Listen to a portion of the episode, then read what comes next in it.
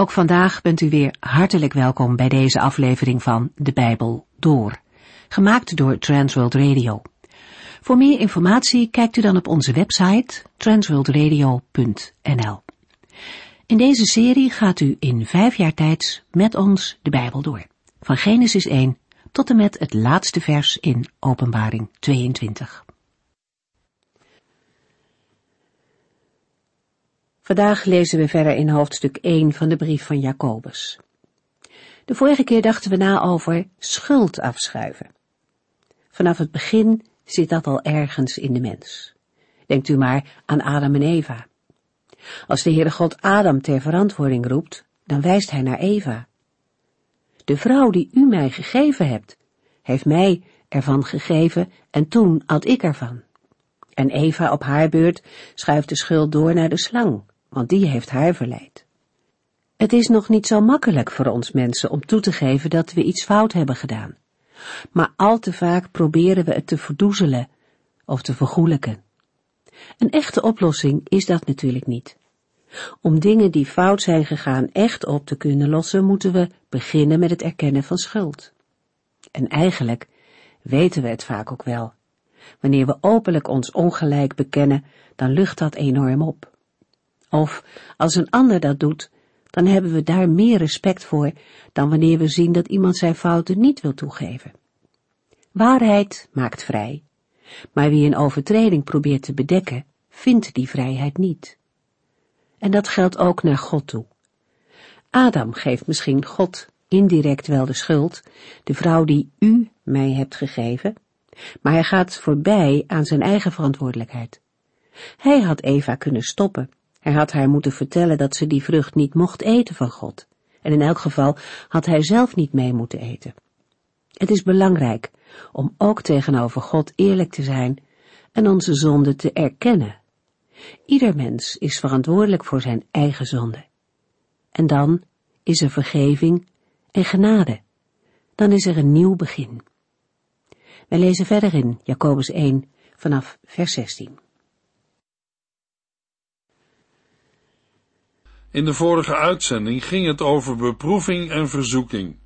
Zaken die een mens aan de ene kant kunnen aftrekken van de Heer en zijn dienst, maar aan de andere kant kunnen moeilijkheden en verleidingen, als ze worden doorstaan, leiden tot groei in het geloof en kan ons geduld groeien. En daarmee wordt de band met de Heere sterker en mogen we onder leiding van de Heilige Geest groeien naar geestelijke volwassenheid. Bij deze worstelingen en strijd mag een gelovige vooruitzien naar de beloning die de Heer heeft beloofd. Lazen in Jacobus 1 vers 12 Gelukkig is hij die telkens verleidingen weerstaat en niet doet wat verkeerd is. Want later zal hij als beloning de kroon krijgen die God beloofd heeft aan alle die hem liefhebben, het eeuwige leven. In vers 13 ging Jacobus in op een menselijke beleving die bij gelovigen kan opkomen als hij of zij moeite heeft om de zonde het hoofd te bieden. Wij moeten de Heeren niet beschuldigen van dingen die in ons leven gebeuren waar de Heeren niet verantwoordelijk voor is. Jacobus schrijft, maar als u moeite hebt om de zonde het hoofd te bieden, moet u niet zeggen dat God u in verleiding brengt. God heeft nooit de neiging iets slechts te doen en hij brengt niemand in verleiding. De Heere beproeft zijn kinderen om hen sterker te maken en opdat ze zullen groeien tot geestelijke volwassenheid. Maar dat wil niet zeggen dat de Heere beproeft met kwaad en met zonde. Jacobus zegt, u moet niet zeggen dat God u in verleiding brengt.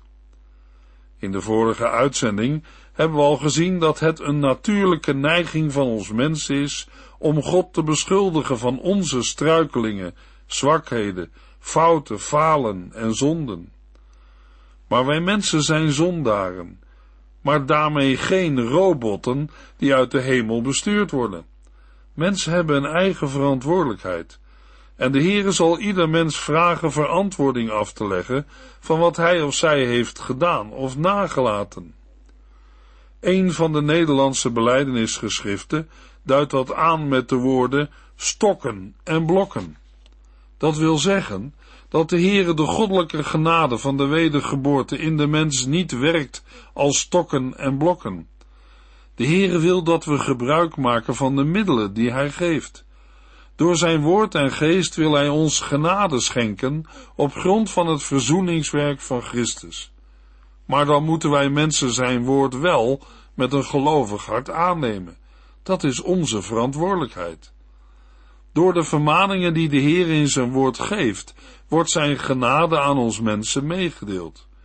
Maar Gods woord kan bij een mens ook het ene oor in en het andere weer uitgaan. Als een mens niet naar Gods woord luistert en Gods woord ook niet aanneemt als richtlijn en leefregel voor het dagelijks leven, dan gaat de genade van God aan ons leven voorbij. Geen mens kan daar God de schuld van geven. De dingen die een mens van God afhouden of aftrekken, kunnen van drie kanten komen, namelijk van de duivel, de wereld en ons eigen hart.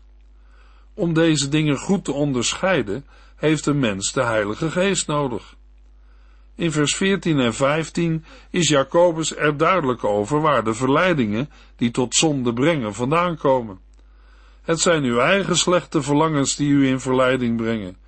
De slechte verlangens waaraan u toegeeft, brengen u tot zonde en als de zonde volgroeid is, brengt die de dood voort. Wij mensen zijn vaak snel met God ter verantwoording te roepen, maar als het om onszelf gaat, dan wijzen we heel snel naar een ander. We kunnen vragen, waarom laat God overstromingen en aardbevingen toe? Waarom steekt God geen stokje voor alle ellende in de wereld? Hij is toch liefde? Natuurlijk, serieuze en kritische vragen mogen gesteld worden. Maar wij mensen moeten niet vergeten dat de Heer ons mensen de opdracht heeft gegeven om de aarde te bewerken en voor haar te zorgen. Hoe vindt u dat wij mensen dat hebben gedaan? Helaas is de mens de grootste verwoester, vervuiler en verstoorder van verhoudingen in de schepping. De menselijke drang naar meer gaat vaak ten koste van anderen. Ons egoïsme laat anderen vaak in de kou staan. We hebben geen moeite met meer, maar vaak wel met minder. Eén stapje terug is vaak moeilijker dan tien stappen vooruit. Om één voorbeeld te noemen, de Heere gaf de Israëlieten in de woestijn wat zij voor één dag nodig hadden, en niemand kwam iets tekort. Behalve op de zesde dag mochten ze tweemaal zoveel verzamelen, omdat de zevende dag de rustdag was. Dan konden ze het bewaren voor de volgende dag. In vers 27 en 28 lezen we dan verder. Toen enkele mensen op de ochtend van de zevende dag toch gingen zoeken, vonden zij niets.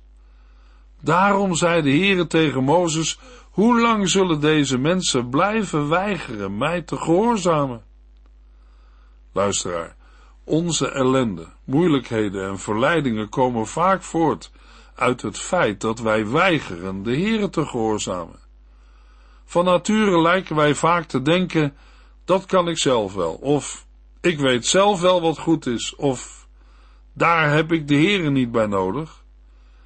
Maar wij mensen zijn van de Heere afhankelijk.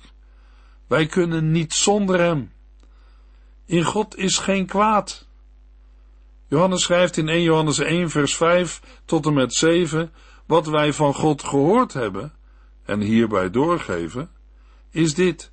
God is licht en er is in hem geen spoor van duisternis. Als wij dus zeggen dat wij bij hem horen, maar in het donker leven, liegen wij. Wat wij zeggen is niet waar. Maar als wij in het licht van God leven, zoals Hij zelf in het licht is, dan zijn we één met elkaar en wast het bloed van Zijn Zoon Jezus ons schoon van al onze zonden. Uit de woorden van de Heer Jezus kunnen we dezelfde conclusie trekken. Bijvoorbeeld in Johannes 14, vers 30 en 31 zegt de heiland tegen zijn leerlingen: Ik heb niet veel tijd meer om met jullie te praten, want de heerser van de wereld is in aantocht en heeft niets met mij te maken. De wereld moet echter weten dat ik van de Vader houd en uitsluitend doe wat Hij mij opdraagt. Daarom kan de heiland ook niet zondigen. Hij wil het niet. Bij het eerste Jezus kan niet zondigen, kan iemand naar aanleiding van Matthäus 4 vragen: waarom moest Jezus dan door de duivel op de proef worden gesteld?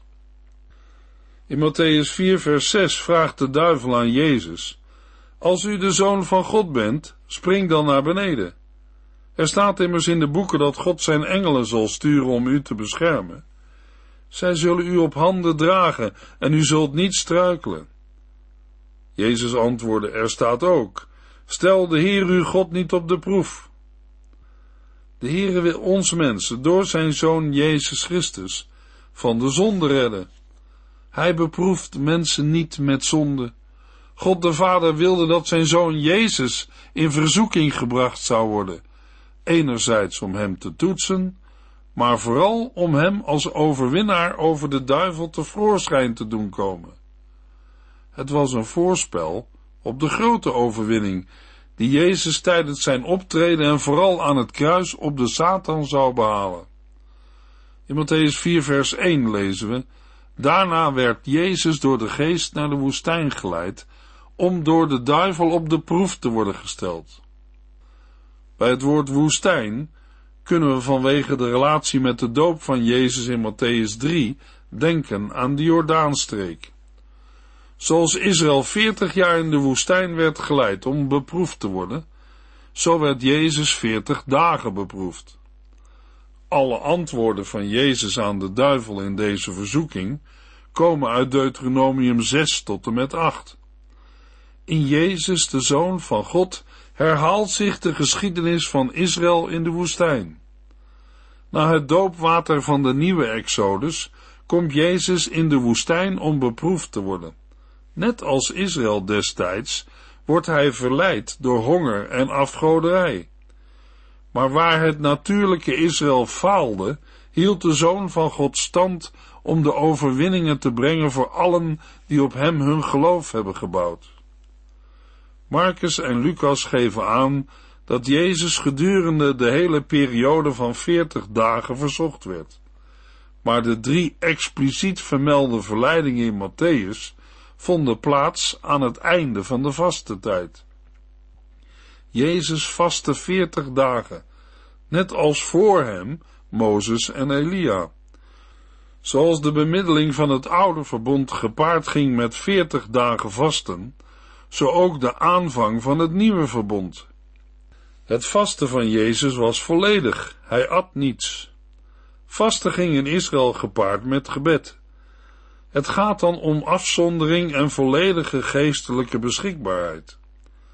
De verzoeker, de Satan, maakte gebruik van de situatie, de honger van Jezus, en probeerde twijfel te zaaien wat betreft de uitspraken van de Vader bij de doop van Jezus. Dit is mijn zoon. De listige tactiek van Satan bestaat daarin dat hij uitspraken van God niet regelrecht ontkent, maar in twijfel trekt. De duivel wilde Jezus verleiden zijn macht als zoon van God te gebruiken voor eigen doeleinden, in plaats van in gehoorzaamheid aan de Vader om de mensen te redden. Zo probeerde hij de vervulling van Jezus' roeping te verstoren en de loop van de heilsgeschiedenis te veranderen. Maar Jezus, de Zoon van God, liet zich niet verleiden. Hij antwoordde met een woord uit Deuteronomium 8, vers 3. Een mens is niet afhankelijk van brood, maar van de Here. Belangrijker dan het zichzelf verschaffen van eten en drinken, is het gehoorzamen aan de wil van God. Zelfs al impliceert dat fysieke honger. Verder wist Jezus dat zijn vader voor hem zou zorgen, zoals hij dat ook voor de Israëlieten had gedaan door hun het manna te geven.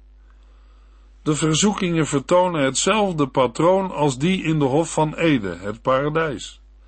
Alles is gebouwd op het in twijfel trekken van Gods gesproken woord. De duivel kan bijbelteksten gebruiken, maar hij rukt ze uit het verband en past ze verkeerd toe. Hij probeerde in Matthäus 4 Jezus te verleiden de waarheid van Gods belofte te bewijzen. Maar Jezus ging niet op het aanbod in, omdat hij vertrouwen had in zijn vader. Vragen om bewijzen en God de Vader op de proef stellen zijn tekenen van gebrek aan geloof en vertrouwen. Ook in Matthäus 4 was de verzoeking gericht op het verstoren van de relatie tussen de Heer Jezus en zijn vader. De Heer Jezus heeft Satan niet geantwoord als een gewiekste schriftgeleerde, maar hij heeft het woord van God gebruikt als een zwaard, als een wapen om de boze te weerstaan. Jezus toont met de citaten uit Deuteronomie aan dat een mens de Heere niet mag verzoeken. Dat wil zeggen dat niemand God mag uitproberen om te zien hoe ver hij of zij kan gaan. In plaats daarvan moeten wij alles in geloof en vertrouwen in zijn handen leggen, wetende dat hij hulp schenkt op de juiste tijd. De geschiedenis van de verzoeking van Jezus in de woestijn laat ons ook zien dat wij bijbelse inzichten nooit op afzonderlijke bijbelteksten moeten baseren, maar op de hele samenhang van Gods woord. Mogelijk kent u de uitdrukking wij moeten schrift met schrift vergelijken. In Jacobus 1 vers 15 en 16 hebben we gelezen, de slechte verlangens waar u aan toegeeft, brengen u tot zonde, en als de zonde volgroeid is, brengt die de dood voort. Broeders en zusters, verlaat dus nooit de weg van God. Hoe gevaarlijk het is aan slechte verlangens toe te geven, laat Jacobus in vers 15 zien. Uiteindelijk vervalt iemand dan aan de dood. Jacobus maakt zo een tegenstelling met wat hij in vers 12 naar voren heeft gebracht. Terwijl iemand de kroon van het eeuwige leven zal ontvangen, als hij de verleiding steeds weer weet te weerstaan zal iemand die ervoor door de knieën gaat, met het tegendeel te maken krijgen. Als de zonde volgroeid is, brengt die de dood voort. Wie zondigt, mist als mens zijn doel. Het is een vrucht die God niet wil. De zonde is in strijd met Gods bedoelingen. De gevolgen zijn ernaar. Is de zonde eenmaal rijp geworden, is zij volgroeid, dan brengt zij op haar beurt de dood voort. De dood moeten we in dit verband opvatten als een volledig verwijderd zijn van Gods redding en verlossing, als het tegendeel van het eeuwige leven uit vers 12. Jacobus waarschuwt in vers 16, broeders en zusters, verlaat dus nooit de weg van God. Daarmee grijpt Jacobus ook terug op wat hij in vers 13 onder woorden heeft gebracht. Daar stelt hij dat niemand het moet laten voorkomen als zouden de verzoekingen van God afkomstig zijn. Dat te beweren zou heel ongeruimd zijn. Het zou er namelijk op neerkomen dat God de oorzaak zou zijn van alle boze daden van de mensen. Wie zulke dingen meent te kunnen zeggen, die begeeft zich op een dwaalweg. Zo iemand probeert zich aan zijn verantwoordelijkheid voor de Here te onttrekken, door God de schuld te geven van al het kwaad. Maar dat is een noodlottige dwaling waarvoor Jacobus zijn lezers nadrukkelijk wil waarschuwen. Om zijn waarschuwing kracht bij te zetten, spreekt Jacobus de gelovigen aan met broeders en zusters. Jacobus 1 vers 17 Alles wat goed en volmaakt is, wordt ons door God gegeven. Hij is de bron van alle licht. Hij is een en al licht en verandert nooit. Van wat Jacobus in vers 17 naar voren brengt, vormen de versen 13 tot en met 15 de achtergrond. Door te stellen dat elke goede gave en ieder volmaakt geschenk ons door God gegeven wordt, maakt Jacobus nog eens duidelijk dat verzoeking, verleiding, slechte verlangens en zonden niet van de Heere vandaan komen. Van Gods wegen komt niets dan goeds. In Handelingen 14 vers 17 horen we de apostelen over de Heere zeggen, maar toch heeft hij zich nooit onbetuigd gelaten. Altijd waren er bewijzen van zijn goedheid, regen en goede oogsten, zodat we naar hartelust konden eten en genieten. Het gaat Jacobus in vers 17 om de herkomst van regen en goede oogsten. Het is Gods goedheid. Het komt van boven.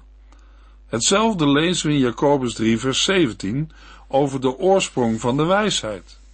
Maar de wijsheid die van God komt, is bovenal zuiver. Zij is vreedzaam, vriendelijk en beleefd. De Heere, de gever van al het goede, wordt door Jacobus genoemd, hij is de bron van alle licht. Hij is een en al licht en verandert nooit. Met alle licht zijn de hemellichten bedoeld. Dat de Heere de bron van het licht is, lezen we ook in 1 Johannes 1 vers 5. God is licht, en er is in hem geen spoor van duisternis. Omdat het licht een symbool is van het goede, kunnen van de Heere zo gezien alleen maar goede gaven komen. Het is dan ook absurd de Heere iets toe te schrijven dat met de duisternis verband houdt. Met behulp van een drietal termen uit de astronomie probeert Jacobus dat nog wat nader te verduidelijken. Mogelijk heeft hij daarbij met name gedacht aan de loop van de zon.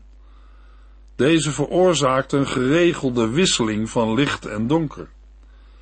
Maakt de zon een wending in het zenit, dan werpen de dingen die de zon beschijnt een steeds langere schaduw af. Er kan bij de zon zelfs een verduistering optreden. Maar bij de Here is er geen enkele verandering, wending, schaduw en verduistering. Hij is een en al licht en verandert nooit. Hij blijft onveranderd. Dat blijkt duidelijk uit het geven van alleen goede gaven. Jacobus 1 vers 18 Hij heeft ons volgens zijn plan nieuw leven gegeven door ons de waarheid bekend te maken. Zo zijn we als het ware de eerste vruchten van zijn nieuwe schepping geworden. De rijke inhoud van vers 18 zullen we vooral moeten begrijpen tegen de achtergrond van vers 15. Daar schrijft Jacobus dat de zonde de dood voortbrengt. In vers 18 brengt Jacobus naar voren dat God ons heeft voortgebracht om de eerste vruchten van zijn nieuwe schepping te zijn. Dit vormt met elkaar een duidelijke tegenstelling.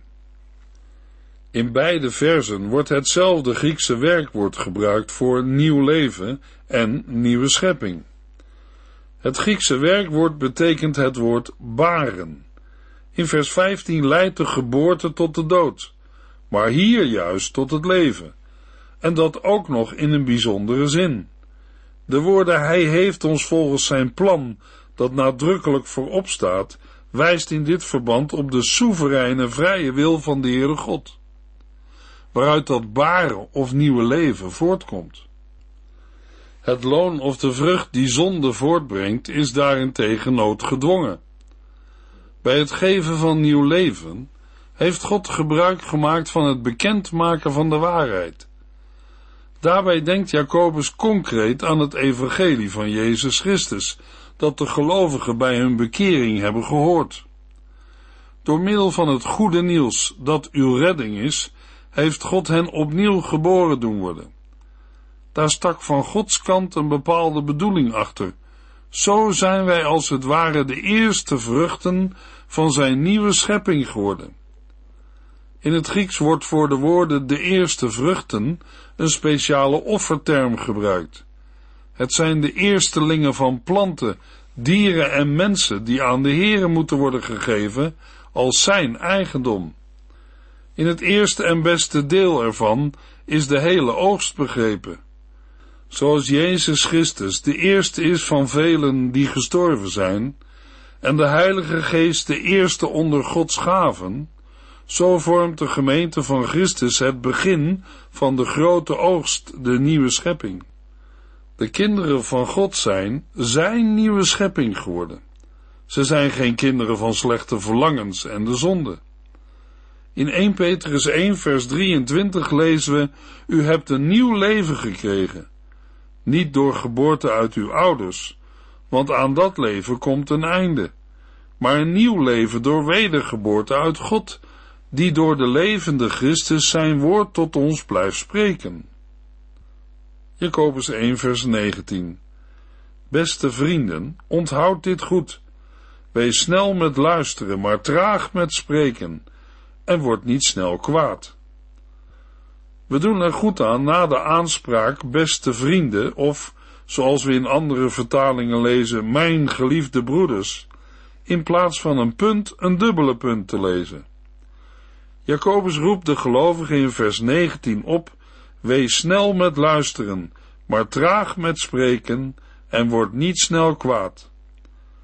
Vermoedelijk citeert Jacobus in dit vers uit een Joodse overlevering met wijsheidsspreuken. In de Griekse tekst vinden we de toevoeging ieder mens in de zin ieder mens moet snel zijn om te horen, langzaam om te spreken, langzaam tot toorn. De uitdrukking ieder mens moet horen is een Joodse aanspreekwijze. Maar daarover meer in de volgende uitzending. Dan lezen we Jacobus 1 vers 19 tot en met 22. U heeft geluisterd naar De Bijbel Door. In het Nederlands vertaald en bewerkt door Transworld Radio. Een programma waarin we in vijf jaar tijd de hele Bijbel doorgaan. Als u wilt reageren op deze uitzending of u heeft vragen, dan kunt u contact met ons opnemen. Tijdens kantooruren kunt u bellen op 0342 47 8432. 0342 47 8432. Ook kunt u een e-mail sturen naar de Bijbel door at en natuurlijk kunt u ook via de post ons bereiken. TWR, postbus 371, postcode 3770, AJ in Barneveld. Dit programma werd gepresenteerd door Cor Weda en Ike André. Techniek was in handen van Odin van Woerkom. En wij allemaal bedanken u voor het luisteren. Graag tot de volgende keer.